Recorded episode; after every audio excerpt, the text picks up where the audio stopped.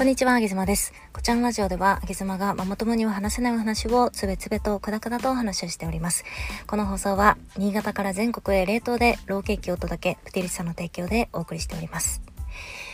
えっ、ー、と、今日は久々に通常配信で、あげずまのリアルなお仕事の話をしようかなと思っております。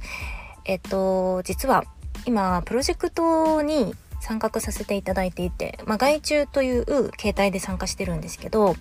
えっ、ー、と、その外注先のプロジェクトが一旦落ち着いて、まあ、終わってですね、終了して、で、私はそのプロジェクトに加入っていう形で参画していたので、で、そのタイミングで、えっ、ー、と、先方の社長からね、えー、ちょっとあげずまさんと一度面談させてもらっていいですかということで、あの、まあ、終わりのご挨拶みたいな感じかななんて思ってね、面談をしてきました。で結果から言うとですねあの報酬が1.2割ぐらいアップするのでまだその社内にいてほしいっていうお話だったんですよね。で冒頭であのそれを言われまして明島さんの、まあ、働きっぷりには非常に感謝をしていると。で、まあ、具体的に言うと、まあ、すごくイレギュラースタートアップの会社なのでやっぱり例えばですけどじゃあこういう書類を作る仕事ですって言われて入ったとしても実際なんか営業の電話を受けたりだとかね あと全然関係ない私だったら実際に人事の仕事なんかもそこでさせてもらってたんですけれどもそれは私は、えっと、もう立ち上げ時期ってそういうのはもう普通というか当たり前なので別に何を振られようと、えっと、自分ができる範囲で、まあ、ベストを尽くしていたわけですね。でまあなのであのすごく感謝をしていると。でこういう人っていうのはなかなかいないしもしよろしかったら、えっと、報酬をそれぐらいアップさせてもらうから、えっと、普通に社内でできれば社員としてあの働いてもらえもらえないかっていう打診だったんですよね。でそこのスタートアップの会社は一応社員社員構成としては代表取締役が1人。でえっ、とその方は男性なんですけどで妹さんが、まあ、副代表みたいな感じで、まあ、法人2つあってね副代表みたいな感じでその妹さんがもう一つの会社の代表っていう形。で実際社員はいないんですよね。だからあげ妻がそこの社員として、えーと、スカスカウトっていうんですかね、まあ、打診があったわけなんです。で結論から言うと私は社員としての出しはまず断りましてでで報酬については あれ？と思ってねあのそこでちょっといろいろ話をさせてもらったんですよ。そもそもの私のそこの、え、会社にまあ入らせていただいたきっかけっていうのはもう履歴書にも書いたし社長との面談でも冒頭に言ったんですけれども私は今の夫ちゃんのビジネスとその会社の実はビジネスって同じなんですよね。同じというか、まあ、詳しく言うとちょっと違うから競合にはならないんだけれどもでもやってることは同じなのであくまで私は夫ちゃんのビジネスのためにというか夫ちゃんのビジネスで私が請け負っている部分があるのでそこをこう独自のやり方じゃなくてもうちょっとあのブラッシュアップさせたいから入りましたというふうに今改めてね伝えました。で、なので、そこの部分において私もすごく感謝をしていると。こうやって勉強させてもらって、実際に音ちゃんのビジネスにこう持ち帰ってね、うまく使えていることになっているので、すごくありがたいですと。ただ、報酬については、私はそもそも報酬目的ではなかったので、えっと、そこを上げていただけるっていうお話は、もちろんありがたいんですけれども、私はなんかチームワークをそこで学べたりだとか、そういう仕事、仕事自体を高めたりだとかそういうところに非常に興奮するんですと。なのであの社長がおっしゃっておられるなんか報酬っていう部分は私はそもそもそこを目的として入ったわけではないのでっていう話をしたんですよね。でそれから、えー、面談が終わりまして、まあ、結論から言うと私は、えーと、外注というね立ち位置で社員になるとね、そんなに私そこに時間を避けられないから、やっぱ外注がありがたい。外注という立ち位置で、え、ー、と、報酬はなので1.2倍ぐらいアップしてもらって、えっ、ー、と、継続するっていう話になりました。で、面白かったのが、えっ、と、そのね、後日社長から次の日かなの朝、朝一結構早かったですよ。朝6時半とかにメールが届いてて、見たら、あの、昨日の面談で、えー、僕は、あげ妻さんに対して報酬をまず伝えたと。で報酬を1.2倍にするかなみたいな感じで伝えてしまったんですけれども、えっと、そもそも、えっと、僕が伝えたその報酬っていうのは上島さんにとってはそこがすごく優先度が低いっていうのを僕は知らずにそれを言ってしまった。だから非常に失礼なことをしました。ごめんなさいみたいな感じでね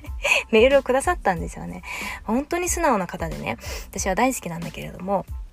でいやいやあのこちらも、えー、と冒頭にちゃんと報酬についてもお話をすべきでしたみたいな感じでね、まあ、そのメールは終わったんですがあのここでやっぱりすごく私思ったのがなんか何かを始める時って結構勢いも乗ってるしもう自分もノリノリだったりとかするし調子も良かったりとかするじゃないですか。新しい仕事を始める時って結構そんなことが多くないですか？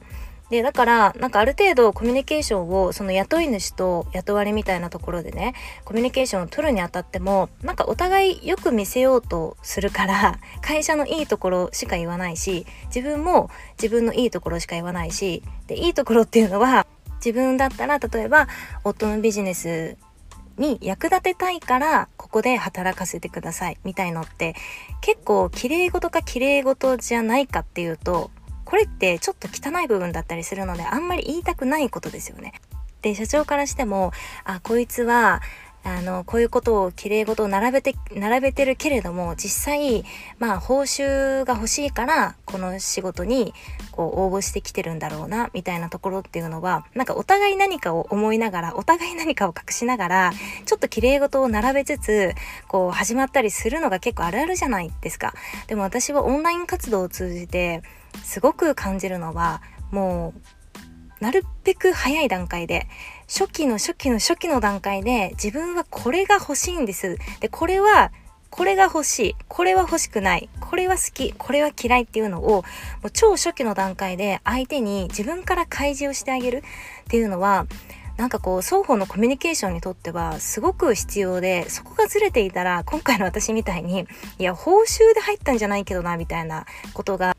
おいおい怒ったりとかするんですよね。で今回は社長とは別にこう険悪なムードとか全然ならなかったんですけど仮にこれが今回の面談がなくて長期のプロジェクトだったとしてねまあ1年2年とかやってきてなんか秋島さんはその報酬が上がらないことにもしかしたら不満を抱いてるんじゃないかみたいな心配事も社長の方で多分出てくると思うんですよ。それは私が初めから私は報酬じゃなくてスキルアップのためですってはっきりとそこを言わなかったからね。えー、言わな言わないことによってそういうふうに相手が勘違いするっていうのも往々にあるななんていうのを今回の一件ですごく思いました。なので、えっ、とまたね一つこれで学ばせていただいたので自分が何かを始める時とかあとはもうすでに人間関係がある状態においてもなんか自分の欲しいものとか変わってくるじゃないですか。例えば私が今夫夫が生活費を稼いでくれてるから私は報酬っていう優先順位はすごく低いんですよね。もう生活ができるからね。なのでスキルアップとかって言えるんですけどこれがじゃあ例えば夫ちゃんと離れたとしてじゃあ離婚とかをしたとしてね私が子供3人いるけれども3人育てながら、えー、お金も稼がなきゃいけないってなった時に私は報酬の優先順位は上がると思うんですよね。まあでももし夫と別れたら夫から生活費がっぽりもらうっていうのはもう決めてるんですけどね。まあまあまあまあ、それは置いといて 置いといて。はい。なので、あのー、誰かと何かを、え、やっていく時、本当に初動の時、またやっていってある程度時間が経った時っていうのは自分が欲しいこと自分がやっていて楽しいこともしくは自分はこれが嫌いこれが苦手だっていうことってすごく人ってやっぱ変化していくと思うのでなるべくそこら辺のコミュニケーションっていうのは取っていきたいななんていうのを、ま社長とのね、えー、お話をもとにそういうふうに思いました。社長との今回のお話はもうリアル上げ妻の人間関係だったりします。なのでオフラインでの人間関係なんですけれどもこういう気づきをまたオンラインにこう持ち帰ってみるっていうのは非常に私はあの高次元だなと思っていてでオンラインで得た気づきを、えオフラインでまた使ってみるっていうのもそれもそれで価値がありますよねなのでなんかこういろんな世界を行き来している自分っていうのは今非常に毎日があの充実していていい感じだななんていうのをこういう失敗をもとに学んでいるそんなあげずまでございました。